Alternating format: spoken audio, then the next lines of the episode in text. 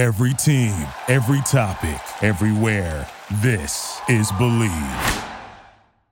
Episode 243 for the love of the game on the Believe Broadcast Network is brought to you by Bet Online. Don't be sad that the Super Bowl is over and that football season is done because Bet Online continues to be your number one source for all your sports betting needs, whether it's basketball, baseball coming up, college hoops. Down the stretch, they come. March Madness is right around the corner.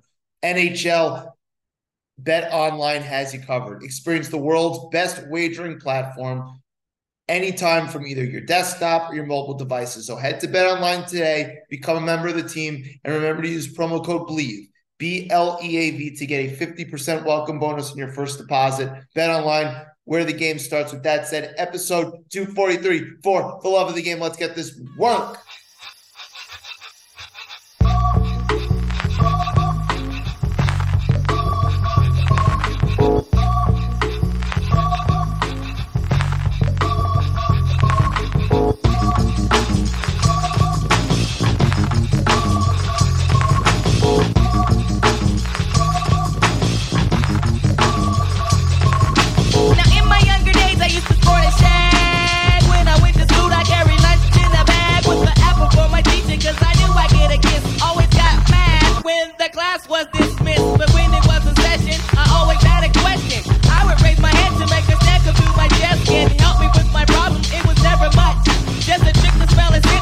Welcome back. Welcome back. Episode 243 for the love of the game on the Bleav Podcast Network with yours truly. It's ATH back in the saddle, back behind the mic, coming to you on a Monday evening. And this is a packed show. I mean, a lot has happened since our last show. We had Super Bowl 58, a great game, 25 28 Chiefs over the Niners in overtime. And we had the NBA trade deadline. Of course, the podcast comes out the day of the deadline. It's just the way it happened. So obviously there was a lot to talk about regarding the NBA trade deadline, but you have to start with Super Bowl 58 and what was a fantastic game. Kansas City Chiefs 25, San Francisco 49ers 22 in overtime. Third Kansas City Chiefs Super Bowl title in the last 5 years. They've gone back to back for the first time since the New England Patriots in 2003, 2004. Just an awesome game. Awesome game. I mean, what else can you say about Patrick Mahomes? And I'm going to give him his praise, extol his uh, virtues in, in a little bit. But this game and these playoffs to me have really illuminated that the way we talk about the NFL and the way we judge the quarterback position is incredibly flawed. It's incredibly flawed because let's face it, Mahomes' brilliance has colored all of our minds that we really can't have the discussion properly in terms of how we view other quarterbacks in the league. I'll get to that in a second, but just a couple of things in terms of of what my takeaways for the game was. In the first half, I thought the San Francisco 49ers were playing a really, really nice half. The Chiefs came out flat. The Niners, along the, the offensive and defensive line, were pretty dominant. I mean, Chase Young, the much maligned Chase Young, had a really, really nice game. Nick Bosa had a really, really nice game. And 10 3 going into the half, you felt like San Francisco should have been up 17 3, 20 to 3. Yeah, McCaffrey fumbled deep in Kansas City territory early on. They didn't get points out of that. And even though they did so many good things, so many good things, San Francisco in the first half, I'm thinking to myself, man, like how many possessions left do they have? And Mahomes is in striking distance. And the Chiefs haven't really put put a drive together yet. And San Francisco's kind of dominated. I know McCaffrey ran for under 40 yards a carry, so it's not like he really dominated. And a lot of that came at in overtime when they drove down the field for a field goal. But it did seem like San Francisco was in control and they just could never pull away. And with a quarterback as great as Patrick Mahomes, you have to be able to pull away. So 10 3 going into the half. By the way, Usher was fantastic in the halftime show. I absolutely loved it. Score out of 10, 1 to 10. I'm giving it an 11. Fantastic. So, so anyway, the Chiefs come out of the the second half, out of halftime, punt. And what do you know? All they needed was a bounce. And one of the the three biggest plays in the game, the two biggest plays in regulation, the Chiefs punt the ball away, hits one of the gunners on San Francisco in the leg. McDonald tries to scoop it up, isn't able to fumble, going the other way. The Chiefs get the ball deep in Niners territory. One play later, Mahomes to Marquez Valdes-Scantling. And for a team that basically dominated most of the game, the San Francisco 49ers found themselves down 13 to 10. And if you're a Niners fan, you just have to be sick to your stomach. You're just like, what the hell happened here? Like, we were winning handily the entire game. But that's what happens. That's what happens. All you just need is a bounce, and the Chiefs are up ahead. Now, credit to Brock Purdy for coming back, drives the Chiefs down the field. Touchdown pass to Jauan Jennings, who threw the touchdown pass in the first half. So you're thinking to yourself, wow, like we talk about prop bets all the time, but Jauan Jennings is really going to win Super Bowl MVP. I mean, responsible for two touchdowns. By the way, Purdy he made some great throws in this game, anticipation throws, and he was even better in the second half than he was in the first half. We'll get to Purdy in a second. But yeah, touchdown San Francisco. And then the second biggest play, you can argue is probably the biggest play. The second biggest play in regulation was on that touchdown, the point after was blocked. Jake Moody, much maligned kicker for the San Francisco 49ers, who had previously kicked a 55 yarder and a 53 yarder, gets an extra point blocked. 16 13. The Chiefs come down and get a field goal, 16 all. Credit the 49ers and Purdy drove them down the field again late in the fourth quarter, 19 13 a little bit too much time for Mahomes. You kind of knew that he was at least going to get a field goal. 19 19, we are heading into overtime. And yeah, you can make a case that there was a little bit of weird play calling. Again, McCaffrey didn't really get it going per se, like didn't break a bunch of big ones, but you could argue that the Chiefs defense was wearing down a little bit that Shanahan should have used McCaffrey a little bit more.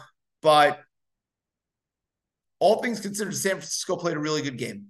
1919. Eh? But this is where it gets weird. So we know that the overtime rules changed. Each team was going to get a possession regardless. Doesn't matter what the clock says, doesn't matter. Each team is going to get a possession. And then if both teams score, it becomes sudden death. Coin toss, San Francisco takes the ball first after winning the coin toss. And I'm just like, I'm not really sure that I want Patrick Mahomes to touch the ball last. I'm not really sure that I want Mahomes to have the ability to see what he needs to do to win the game.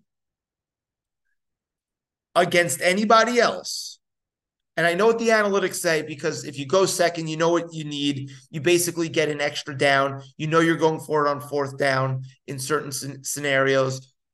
I, I I get the analytics. I understand it. I still I'm okay with taking the ball first, putting points on the board and putting pressure on the other team.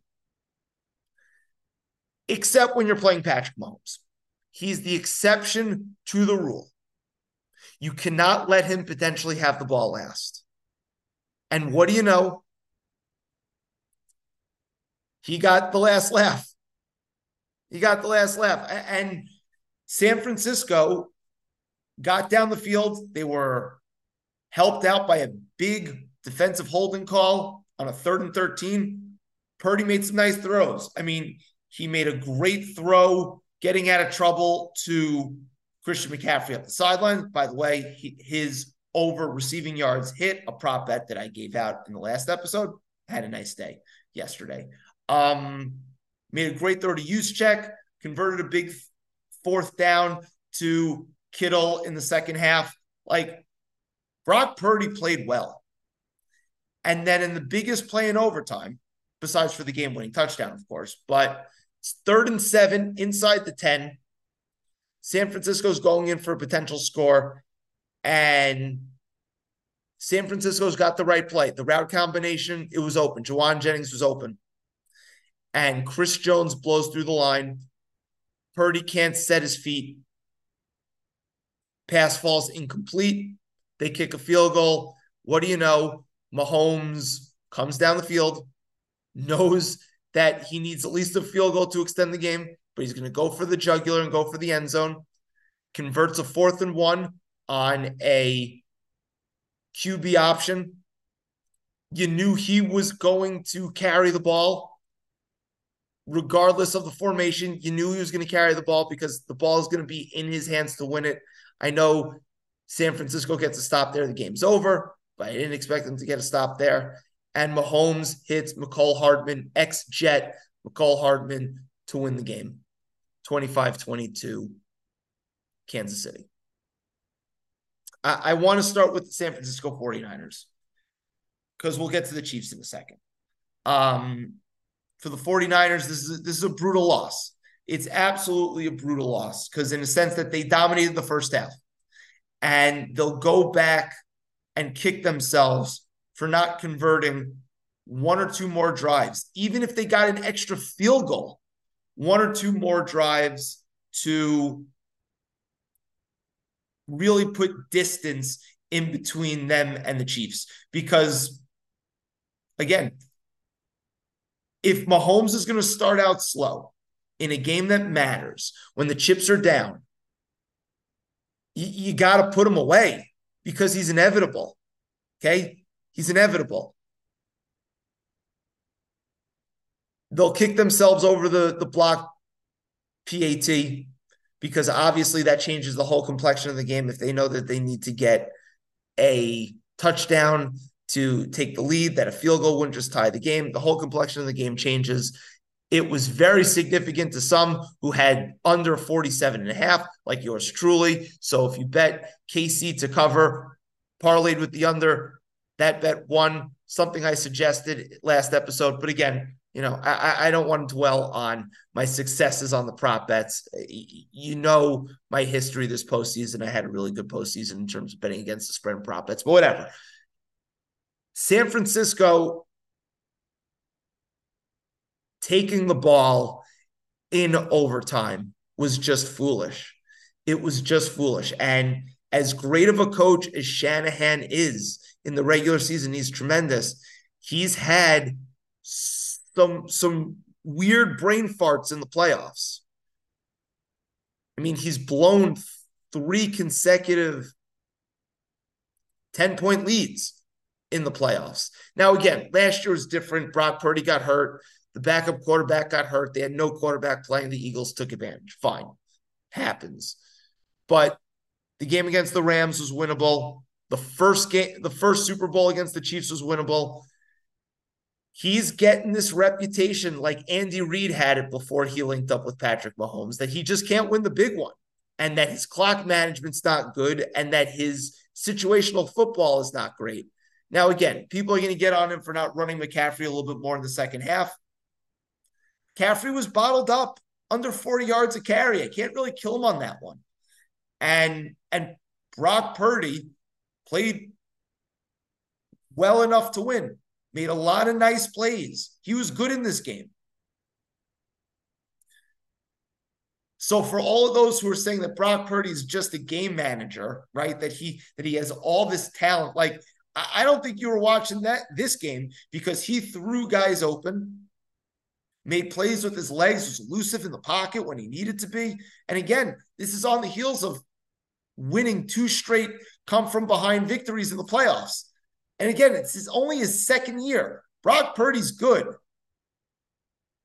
And Brock Purdy, 98% of the time, if he plays this way and San Francisco plays this way, they're going to win the game.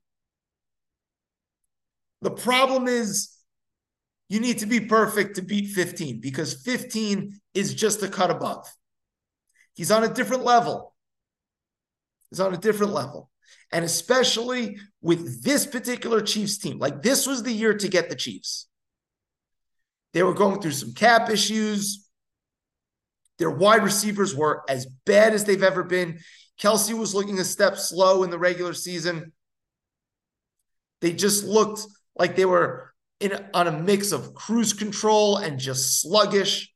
Still managed to win 11 games. But with that guy, all you have to do is get in the dance, and you can never bet against him ever. And you have to be perfect to beat him. You have to be perfect.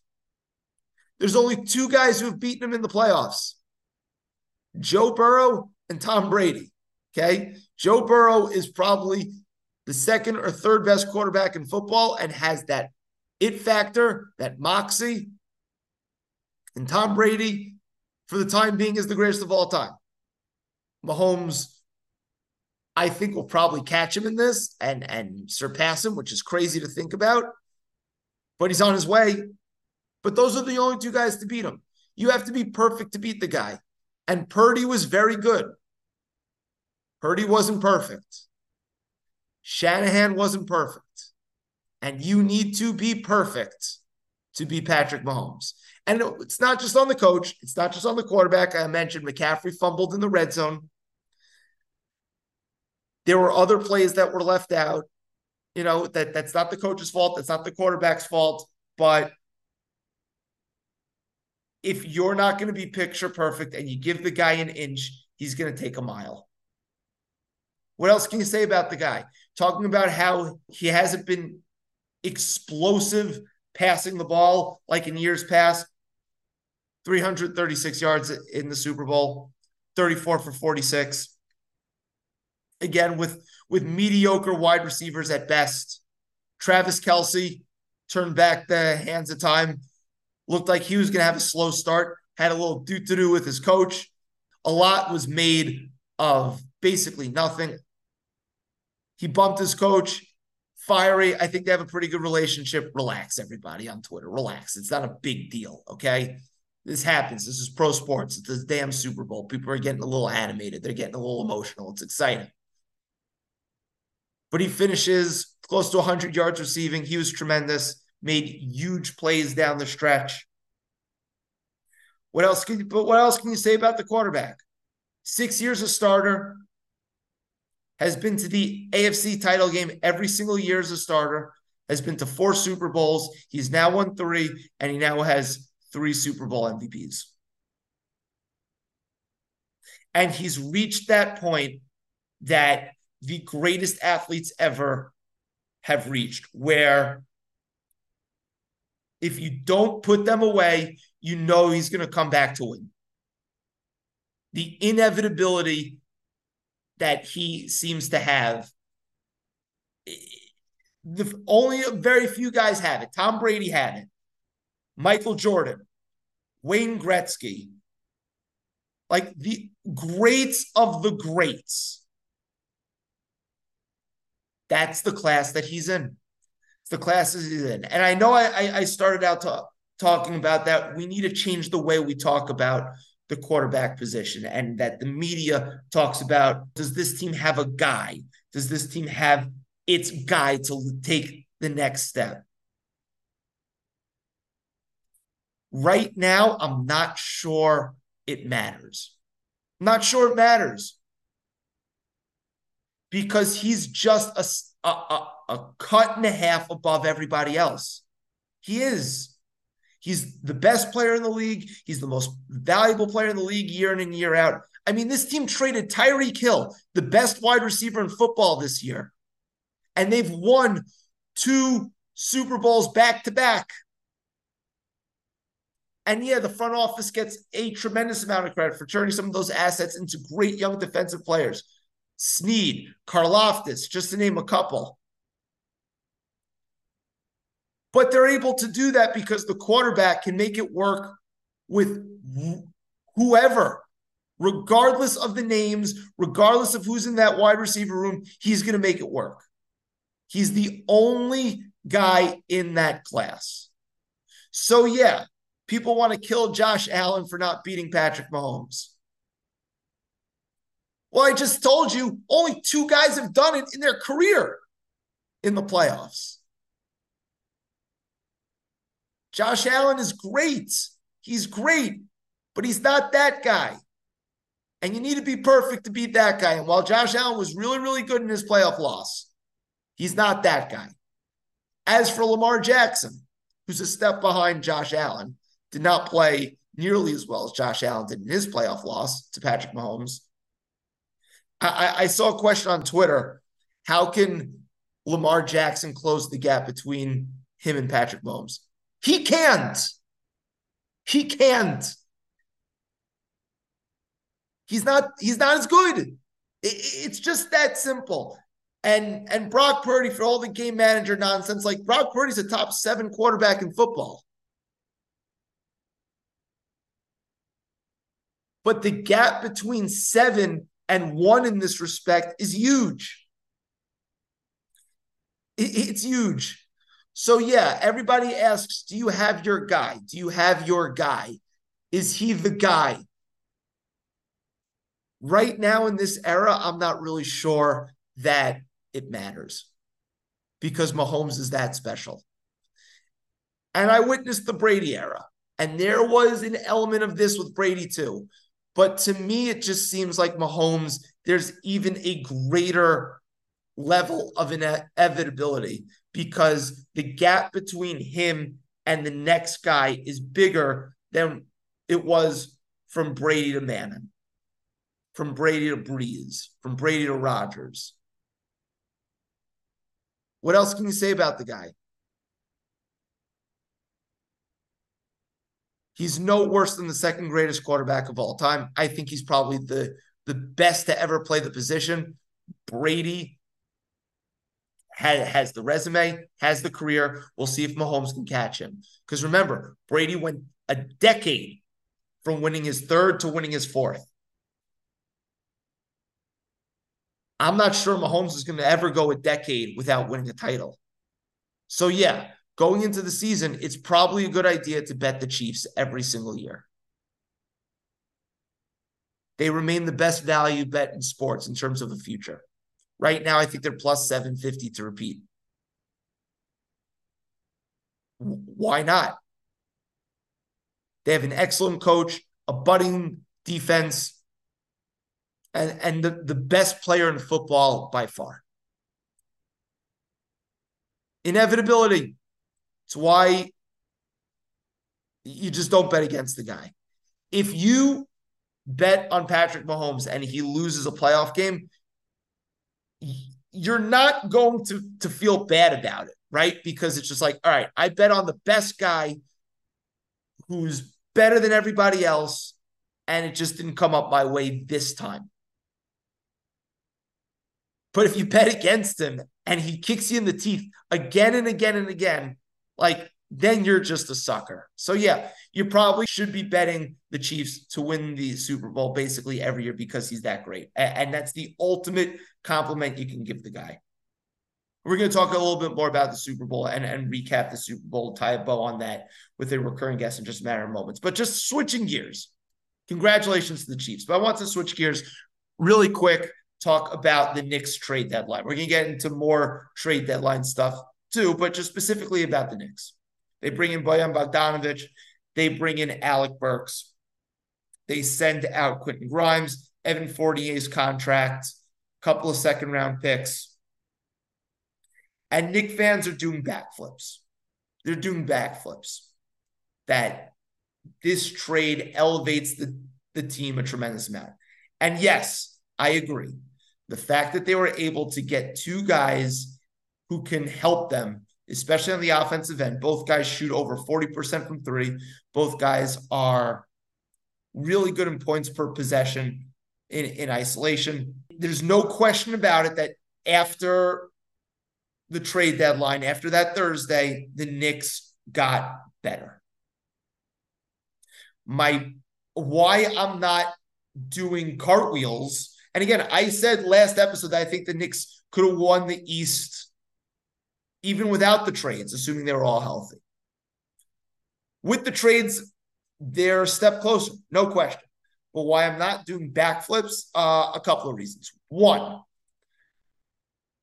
I just don't trust the chef to cook the meal properly with all the ingredients. Like Tom Thibodeau, is he going to play Bojan Bogdanovic in certain fourth quarters when the game dictates it and put Julius Randle on the bench? I'm not too confident because I've mentioned it multiple, multiple times the bromance between Thibs and Randle. Is he going to fall back in love with Alec Burks to play him 35 minutes and play him at backup point guard? I sure as hell hope not.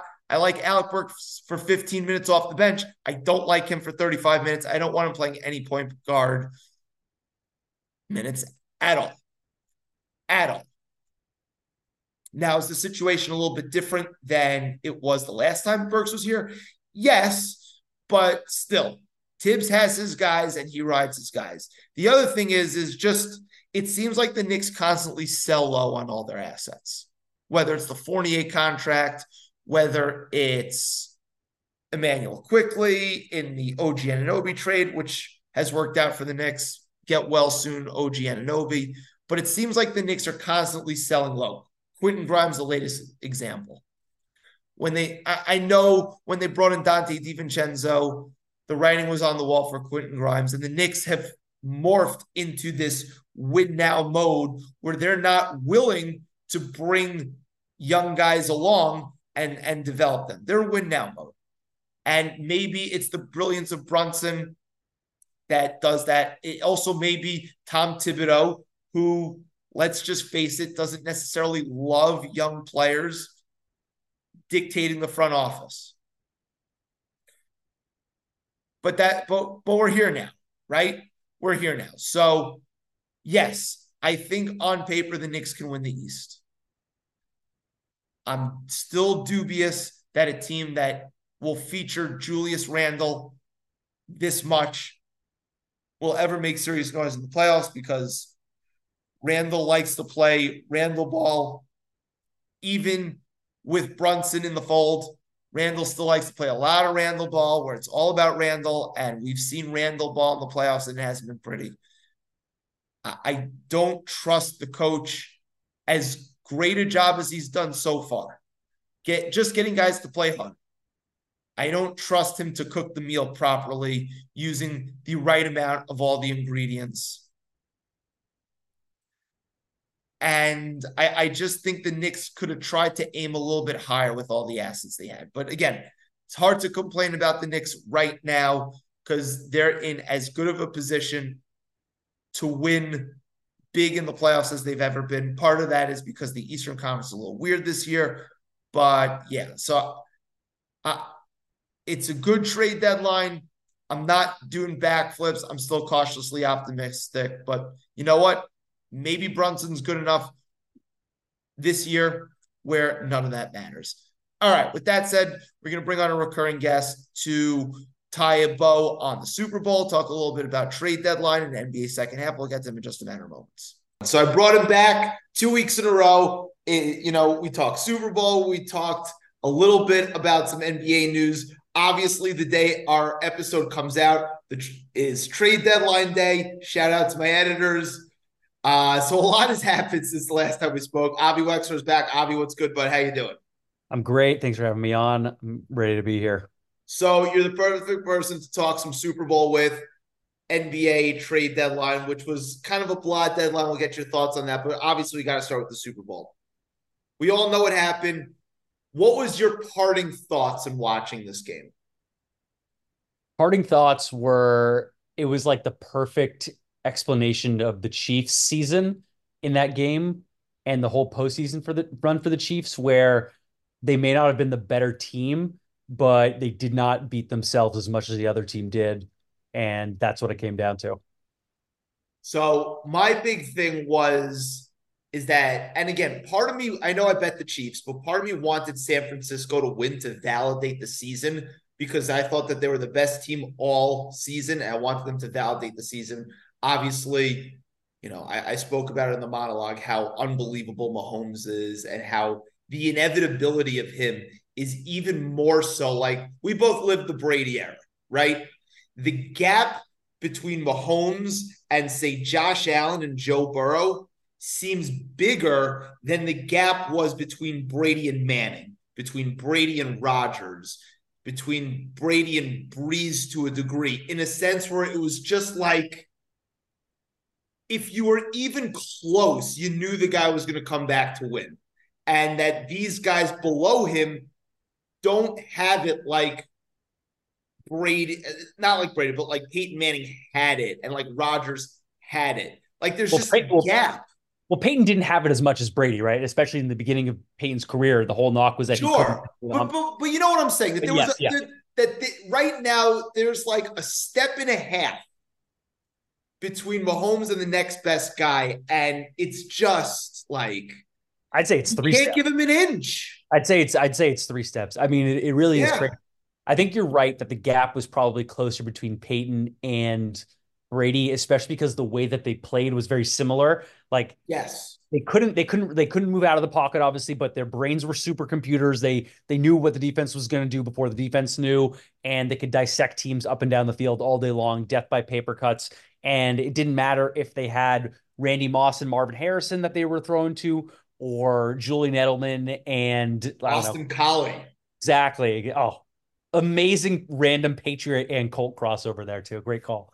Um, yeah. So the difference between Mahomes and then the guys below him, like uh, Josh Allen and uh, and Burrow, are you know Mahomes is more durable and athletic than Burrow, and I'd say he's just way more dependent than Josh Allen. Like we haven't really seen Josh Allen, who has maybe probably had to do more with his offense because his defense has not been as good in the playoffs. At least that's what we saw when they played again this year.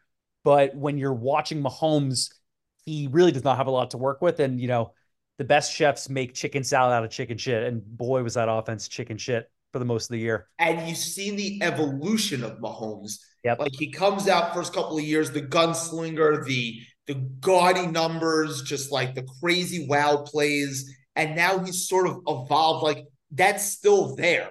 Yes. You know, like the the the pass to um oh my god, it wasn't it was Mecole Hardman. Yeah. Um not not the touchdown pass, but that that long pass was he's rolling out to his right. left, throws it right.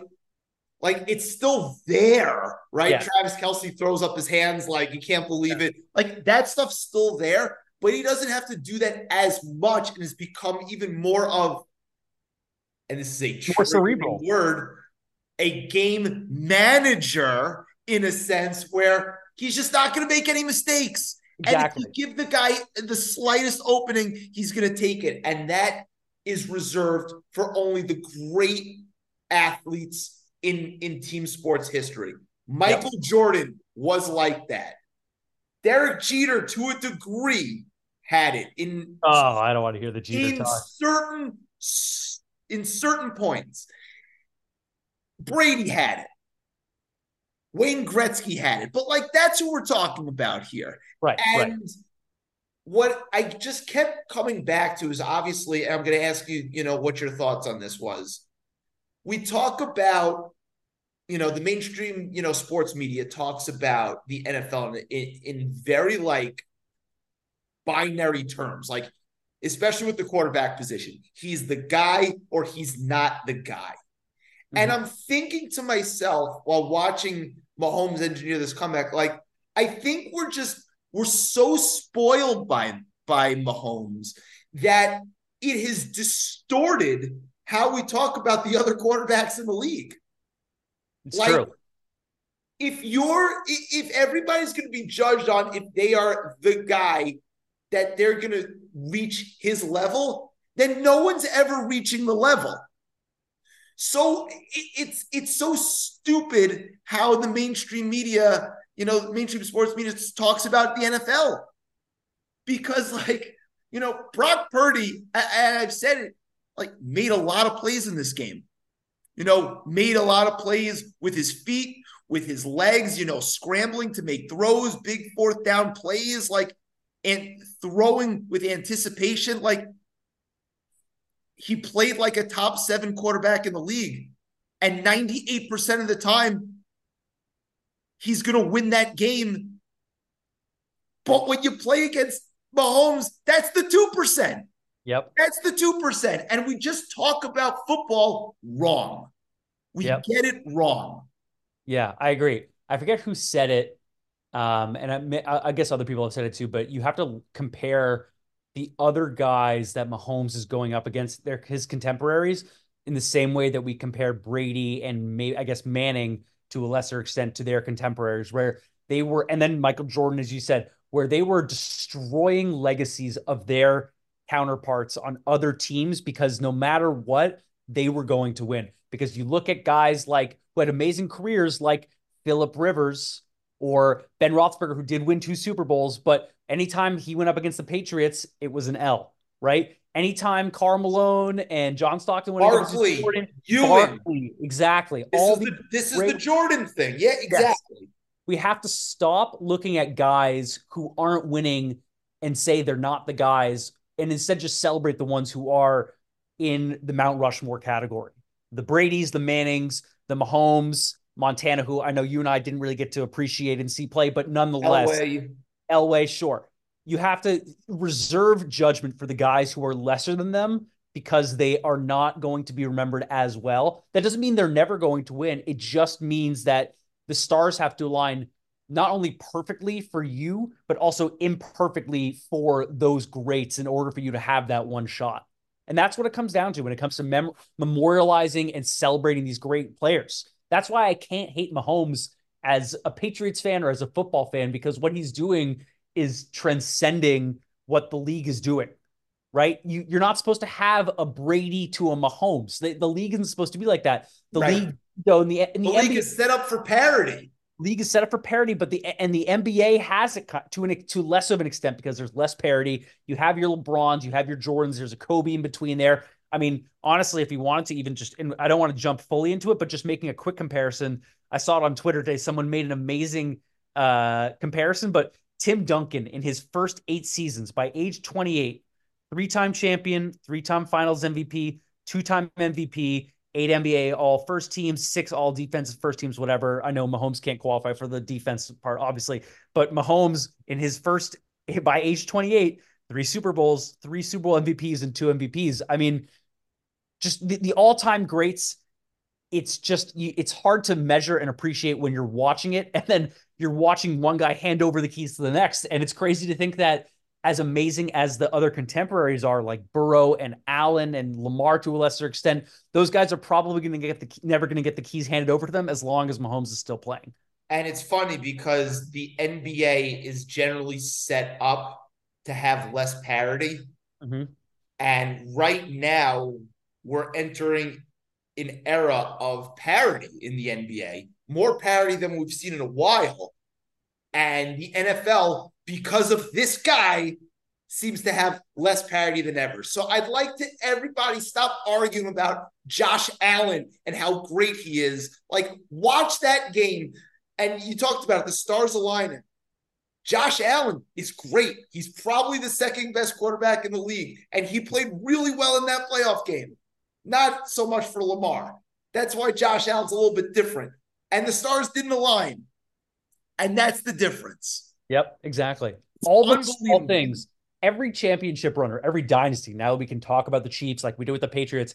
Every dynasty, when they're in a playoff run, has one or two plays either in a game or over the course of a postseason run that the ball will just bounce your way or it won't bounce your way. In this case, the ball bounced the Chiefs' way a couple times, despite a couple indications that it shouldn't. The, The ball punt, the punt The that punt. hits the guy's leg. Yep, the punt that hits the guy's leg is is one. For some reason, the Niners winning the coin toss, but not understanding the rules. Hold on one second. Well, one Yeah. second. Well, we're going to get to that right now. That's a Exactly. great segue because I want to talk about Shanahan in terms of how legacies can change. Exactly. Shanahan has been an excellent coach. Like, think about it. He, you know, he's gotten to the NFC title game three straight years, the Super Bowl twice in the last four years. Can't seem to break through. But it's but it seems like to me that it's not that you just don't break through because of unlucky breaks like we just talked about, but he's had a hand in some of these things. So, like, where are you at with Shanahan right now? Because obviously the big thing was his decision to take the ball. Yeah. I mean, I think right now, because and because Bill Belichick is currently not coaching a team, and for whatever reason that is, I think right now he is probably the second best coach in the league, probably behind Andy Reid. And I know that Andy Reid is McVay, the league longer. McVay's up there too. But I think the difference is with McVay was McVay realized when he got to his first Super Bowl and lost to the Patriots that he needed somebody better than a game manager at Jared Goff because he needed and and I think that and then he ended up going getting Matthew Stafford and look what happened. They win a Super Bowl and I know that the Goff trade has also helped out the Lions too. Probably the most dual beneficial trade you'll ever see in any sport. Uh, but but Goff, if you- another guy I ride for. Exactly. And you love Goff, but you look at Goff and you're like, okay, there's a, an easily a ceiling on him. He's never going to be a top five quarterback. You look at Matthew Stafford and you're like, okay, this guy is top five elite when the floor when the floor is there and the ceiling is there. Right. That's where Stafford's going to be. They recognize they needed to upgrade, and the ball bounces a couple ways in that Super Bowl. They end up winning because of Stafford and I guess Cooper Kupp as well. And I think that's the issue with Shanahan's teams where the where you can't blame him for Brock Purdy going down the NFC Championship game last year. That was a fluke injury or whatever. But and Brock Purdy, I think, played well in the Super Bowl last night too, to an extent. But at the end He of the was day, be- and he was better in the second half than he was in the first half. which is crazy considering if you look at the final line between all the studs that he had, they didn't really none of them had a good game. So it makes you think, okay, if I even upgrade from Brock Purdy and Jimmy Garoppolo to a guy who can be a top five or 10 quarterback in the league, maybe that's what he needs. I just feel like right now, Shanahan is kind of like Andy Reid pre Mahomes, where he has the four out of the last five NFC championship appearances, can't break the hump and actually win the big Super Bowl because he doesn't have the quarterback to do it necessarily. And I think that's what it's going to come down to when you're going to probably play against Mahomes every other year in the Super Bowl. See, I'm not sure he's going to do better than Brock Purdy Yeah, at the quarterback fair. position.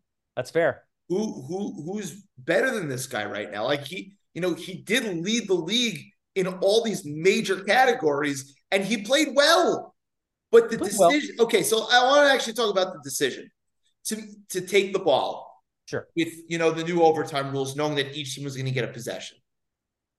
I said it in the moment, like I didn't like the decision because, and and not even so much for like the analytics of get of the other team going second, knowing what they need to get, getting an extra down. Like I do believe that there's some that there is some merit in momentum, going down and scoring and putting pressure on the other team to have to convert a fourth down, you know, conversion, right? Yeah. But and and potentially getting the ball third if both teams match scores, even though from everything that we've heard is that they were gonna the Chiefs were gonna go for two. Had the Niners scored a touchdown, probably would have gotten the two point conversion because again, Patrick Mahomes does his thing. Right. But I'm I'm okay with taking the ball first, except when you're playing against 15, because he's the exception to the rule. Yep. What were your thoughts? So I didn't understand the new rule because they a the broadcast I thought was really bad and they didn't explain it well, and b it was very confusing, especially with the clock. Because if you remember, while the Chiefs are also driving down, there's like a minute left. There's less than a minute left. They're not calling timeouts, and with three seconds left on the game on the quarter clock on the extra quarter, it looks like oh they're not going to run a play, and it looks like the Niners also stop playing because they're like, wait, are the Chiefs not calling a timeout right now? Like this makes no sense. And I think them not being prepared is a whole nother issue that we can get into, or I guess we could talk about as an exclamation point on your feelings about maybe Kyle Shanahan and Steve Wilks, whatever, who just got fired, but right as we were recording this podcast. But I don't hate the decision because at, in the moment I didn't understand the game theory behind it. Looking back, it's like, okay, obviously you want to go and score a touchdown, but the Niners defense was just getting gashed all of the fourth quarter because their offense couldn't score and they were tired. So you're basically guaranteeing Mahomes and the offense to go down and score again. And then you're going to have to rely again on Brock Purdy, who is who was playing well, but do you really trust Brock Purdy when the chips are down when he hasn't been against the Steve Spagnuolo defense? I don't know if I would have trusted him to make the play. Well, and what's crazy what's crazy is is that that third down play right before the field goal in overtime, they had it dialed up. Jennings was open, and, and Purdy so was, was going to hit him. And Aiyuk was open over the middle yeah. too. Purdy was going to hit him, but Chris Jones, you know, went unblocked. Breaks, that was crazy. Through the line and blows up yeah. the play. It's like that's not Brock Purdy. That, no, that's not, not even Purdy. Kyle Shanahan. That's just no. players making great plays. I mean, this was this was such an interesting game for yeah. you know a game that started out a little slow. I mean, I thought it was such an interesting game, and yeah, I I believe that at this point, no matter what, in a game that's this close, when Mahomes is playing, he's going to find a way to win. It doesn't matter. Like, had they completed the pass and kicked the extra point, I, I think Mahomes would have figured out a way to score a touchdown and gotten the conversion. Like, like that's the highest compliment you can give a guy. Right. That's the thing. I mean, it's just he's up there with Brady when it's just like when the chips are down, I just I trust 15 just to make it work and get it done. Because as you said before, eh, he used to only rely on those big splashy plays. And then what did they do? They win a Super Bowl, then they lose an AFC championship game. And then they say, you know what? We actually don't need to pay Tyreek Hill. We're actually going to downgrade on our explosive firepower offensively. And what do they do? They invest on their defense, they invest in their offensive line, and they make sure that Travis Kelce stays a little bit fresher throughout the long stretches of the year because they know as long as we have Mahomes and we have Reid and we have a good defense, we're going to make it work. And it ended up being the ballsiest, but probably most successful trade you can make as a dynasty. I mean, I don't know if it's ever been done where a team basically gave up their best offensive weapon outside of a quarterback and then went on to win two Super Bowls. I mean, like it's unbelievable. It's it, they're like the point is that Mahomes cerebrally has gone to another point in his game where he now knows, as you said before, he doesn't have to make the big plays. Just take the layups. The layups are what gets you eventually to the end zone. There was no doubt in my mind when they had the fourth and one, when they they called the run pass option. Yeah. Mahomes is just going to take off and find a way to get a yard. He ended up getting like 20, but yeah. like there was no doubt, like, oh yeah, the 49ers can end the game right here with the stop. Like there was no doubt in my mind that that game was not ending. Exactly. And the other part is it's not like the Niners didn't play defense well. Like a no, Chase Young had a big game. Bosa was Bosa really was good everywhere. in his pass rush. Yeah, and then I mean, if not for the Dre Greenlaw uh, injury, which was a wild injury, I mean, just terrible luck there. I, I just don't. It's crazy. I mean, Pacheco didn't play well. I'd say other than Kelce, there wasn't a receiver who played well for Kansas City, but like it was just Mahomes on the ground and Mahomes through the air, and then Chris Jones and Trent McDuffie and L'Jarius Sneed when when it mattered most, and that's what it came down to. Crazy, absolutely crazy. So, by the way, um, wrapping this one up, being a, a guy from quote unquote Boston, your favorite commercial was it the Dunkin' Donuts commercial? I think it was like the only good commercial. It was between it was either between that one or like the the weird Jesus foot washing commercial, which I didn't understand at all. But yeah, there were some really bad commercials this year. They used to be good. There were no Budweiser Clydesdale commercials. There was nothing this year. Yeah, apparently Jesus was big into Dr. Scholl's. Um, I, I, did not know that about him uh, personally.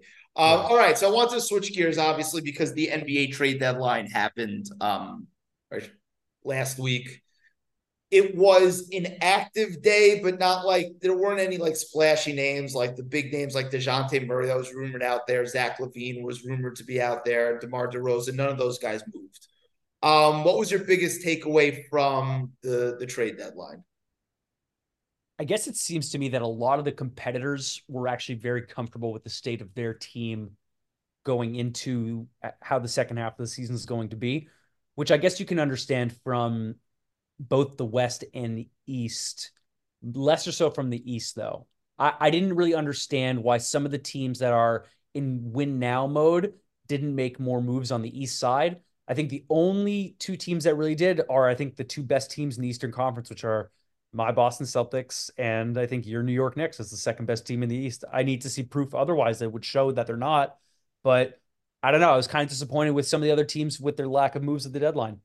Like, so who in the East? I would say the 76ers were pretty disappointing. Understandably, they're kind of in a wait and see mode with Embiid, but they're not doing anything short term or long term to really bolster their lineup. I know Buddy Hield is like a nice three point shooter, but like I actually like that move for them. Like, because I think it's fine, but because if you look at the free agency class, like they're obviously saving their cap space to be able to do different things over the summer.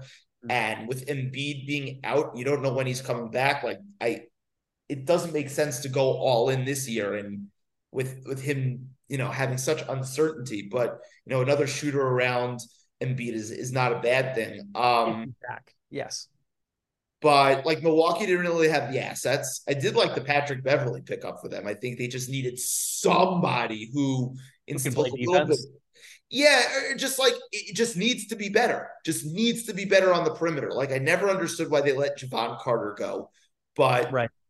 But they just needed somebody like that because it was so bad. And I know they've been a little up and down since Doc has gotten there, but you know they have shown flashes that they're that they're potentially getting out of this uh, transition period, and they may be able to just by who they have and different defensive schemes that they'll be able to be the second best team in the East. But yeah, the Knicks made moves. Um, I, I did want them to, like, I, I just for all the celebration with the Knicks, as I as I said in the monologue, you know, the players help them they're mm-hmm. going to help them. Obviously, any team that makes a, a trade, there's going to be some weird transition periods. You know, it's not going to look great in terms of the win loss column, but you have to have a little bit of foresight. And the Knicks are getting absolutely destroyed with the injury bug right now. Terrible. But I would have really liked them to have just maximized the assets like a little bit more and aim higher than Bogdanovich and Alec Burks for Fournier's contract for a guy who I still think has a lot of potential in Grimes. They didn't give up the, any first round picks, but you know I, I, think the Knicks stable of picks are like a little overrated because a lot of them are are heavily protected. I just wanted them to aim a little bit better, and I still think they're going to regret not getting Donovan Mitchell. I know there's a question with the fit with Brunson. OG right. is probably a better fit, but be that as it may, you know I just I would have liked that, but they definitely got better. Like it, they have guys who can help them win games, and they're in win now mode, right? And and Thibs being at the helm is going to dictate them being in win now mode. Like he doesn't love young players. Like he wants no. to win now. And but I mean, I'm just nervous about him, you know, cooking the meal with all the ingredients and using the proper amount of ingredients in the meal. Right. But right. we'll like, we'll see. Yeah. We'll, we'll see how that goes. I was going to ask you your crunch time five right now, assuming everybody's healthy. What's your crunch time five for the Knicks?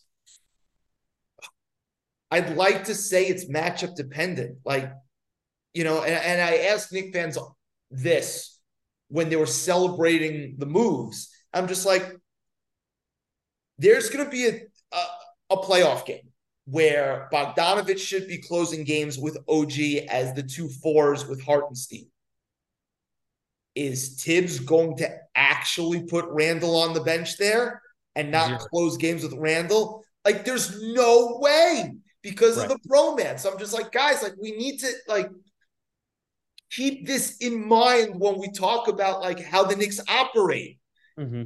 Which is the bigger picture with the Knicks that you know the Thibs Randle bromance ultimately I think holds them back. And even and even as pessimistic as I am, I still think they can win the East because the East is weird this year.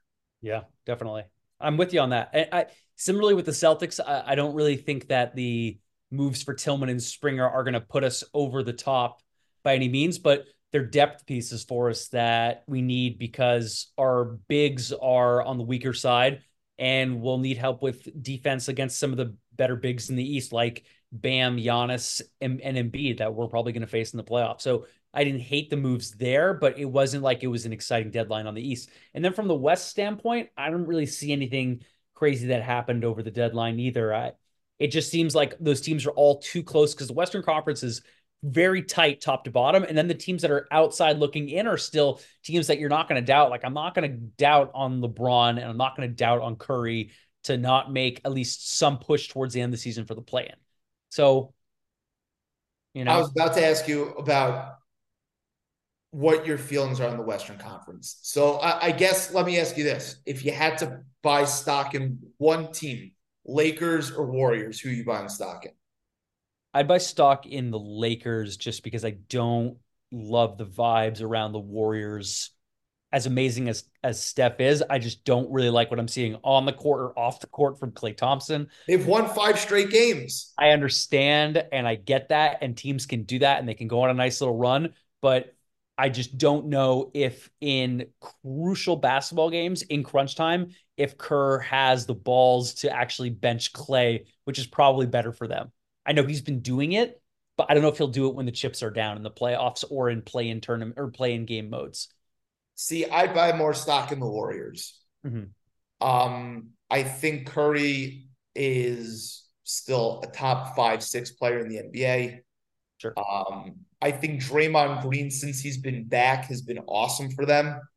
Uh, they found something in Kuminga, like some youth, some athleticism, some physicality that they needed.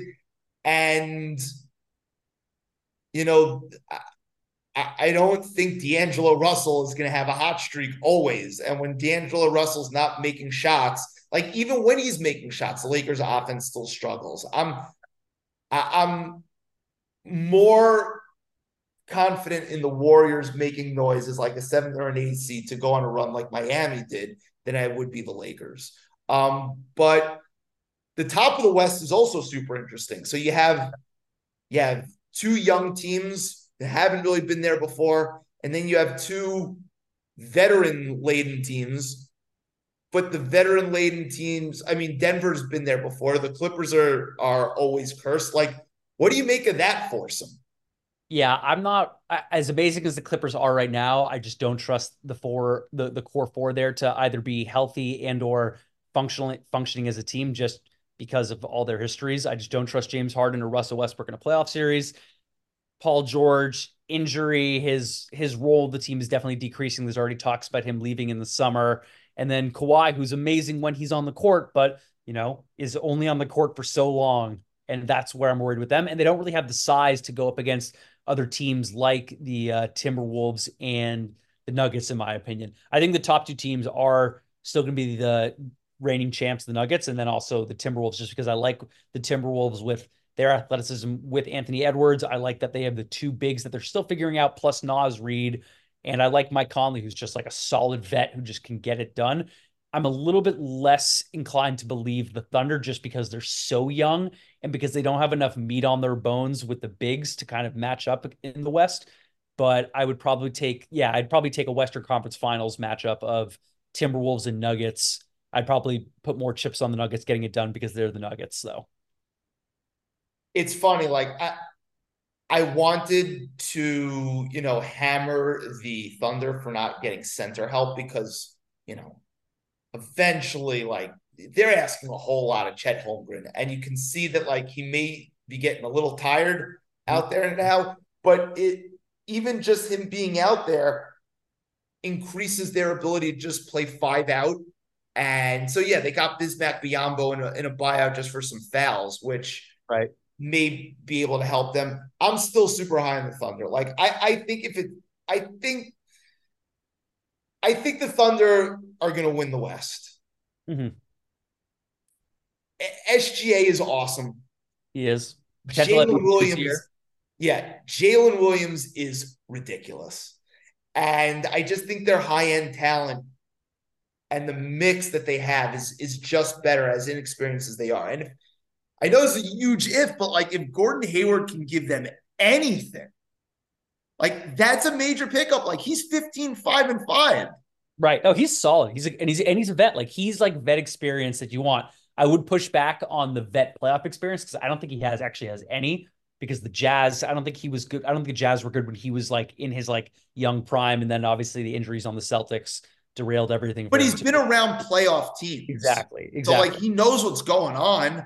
I just this is a very weird NBA season where like you can make the case a legitimate case for six teams in the West to win the West, right? If you're going to include uh, see, I don't, I don't include the Lakers, but like if you can include like the Warriors because of their pedigree, if you want to include the Suns because of their top end talent, even though I don't think they're really going to be in the mix, the top four in the West, and then the East, like the East is a crapshoot. Like this whole NBA season's a crapshoot.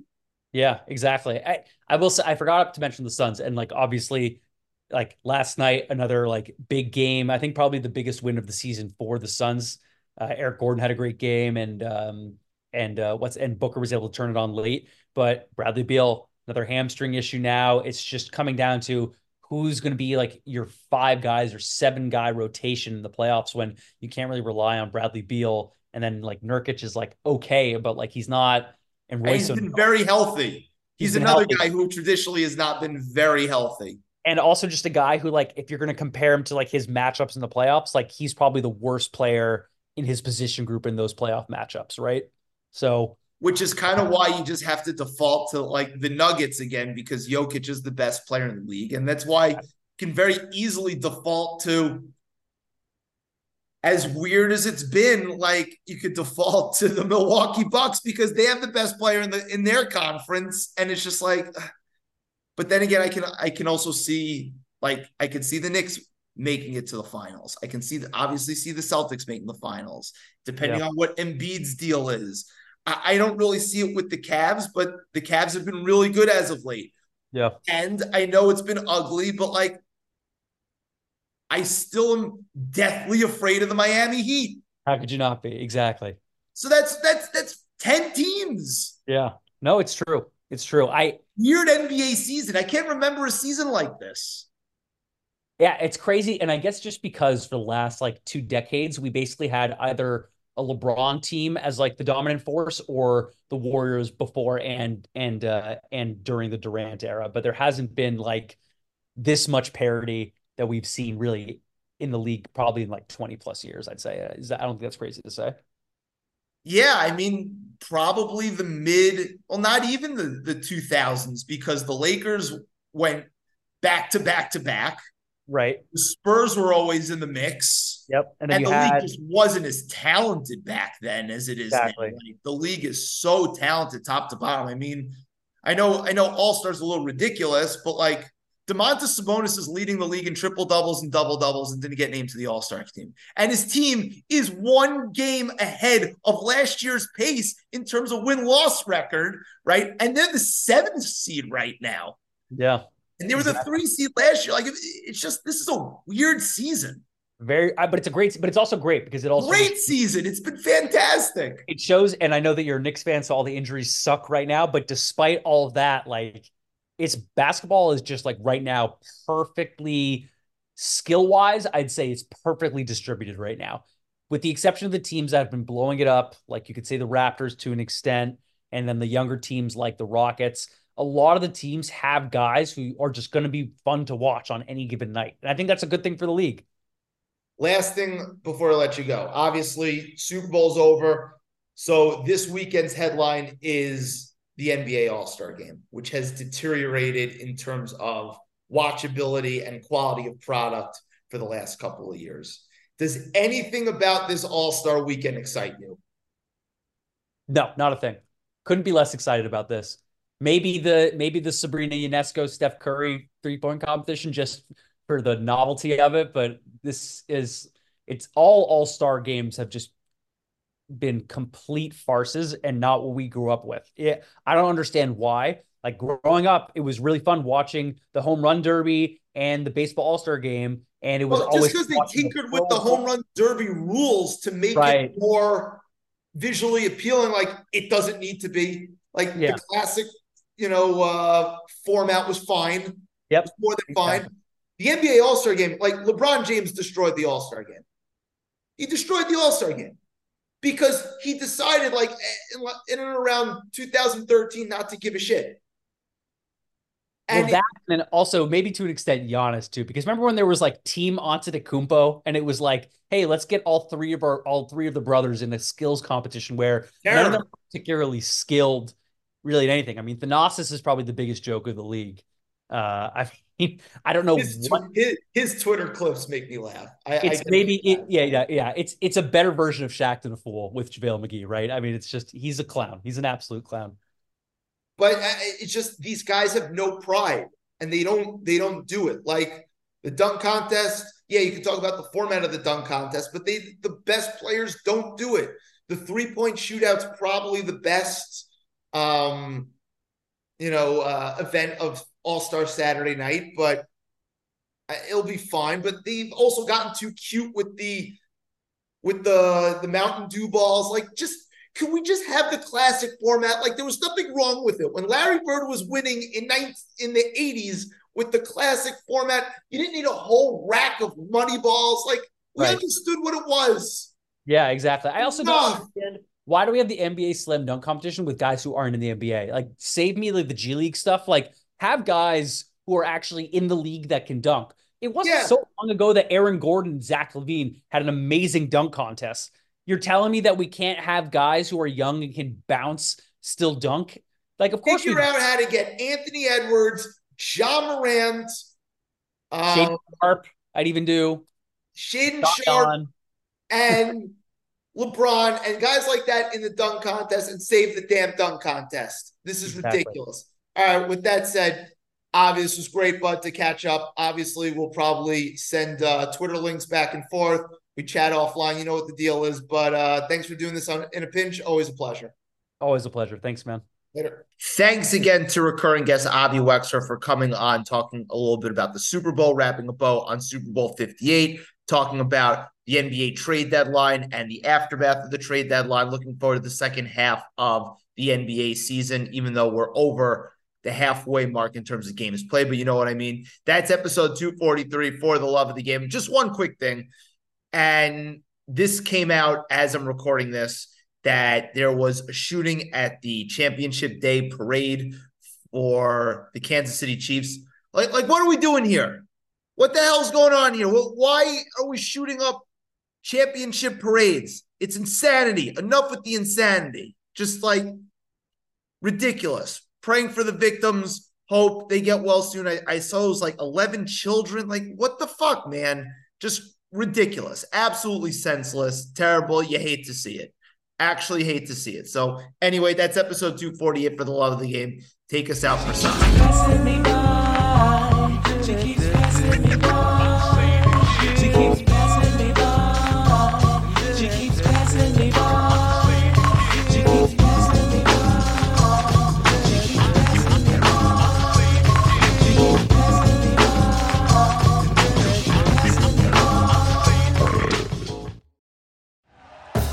Thank you for listening to Bleav. You can show support to your host by subscribing to the show and giving us a five star rating on your preferred platform. Check us out at Bleav.com and search for B L E A V on YouTube.